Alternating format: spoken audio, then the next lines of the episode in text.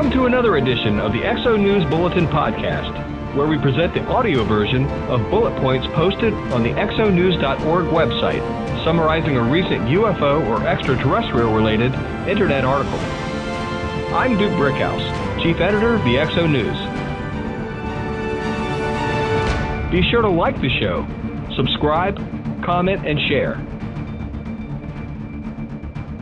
Today's article is from February 14, 2020, entitled Leaked Documents Show Pentagon Studied UFO Related Phenomenon. It was written by MJ Banias and originally posted on the Vice.com website. For a link to the original article, visit exonews.org. In 2017, the New York Times revealed the existence of a $22 million UFO investigation program called the Advanced Aerospace Threat Identification Program, or AATIP. Two months ago, however, a Pentagon spokesperson said that the AATIP had nothing to do with UFOs. Now, newly leaked documents acquired by Popular Mechanics from Bigelow Aerospace, or BAASS, show that the Department of Defense program did indeed concern UFOs. One BAASS report that appeared on an AATIP list investigated injuries sustained by people who experienced exposure to anomalous vehicles. The report mentions UFOs several times. However, the report's author, Christopher Kit Green, told Popular Mechanics that the report does not refer to any non human extraterrestrial technology.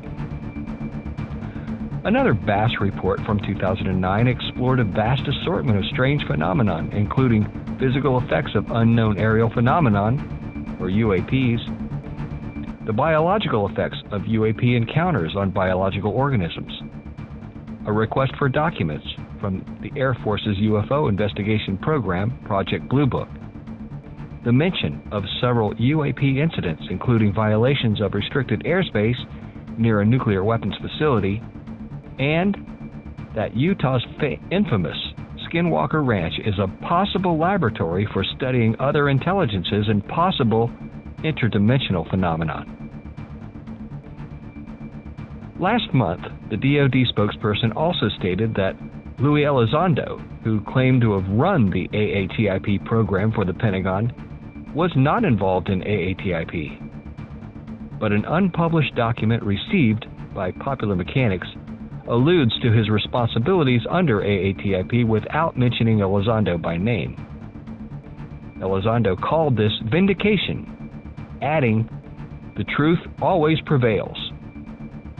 Elizondo maintains that the Pentagon is still investigating sightings of and encounters with UAP under a different program. Pentagon spokesperson Susan Gao told Vice slash Motherboard that the Pentagon will release a new public statement in the following weeks concerning the AATIP program and Elizondo's role in it.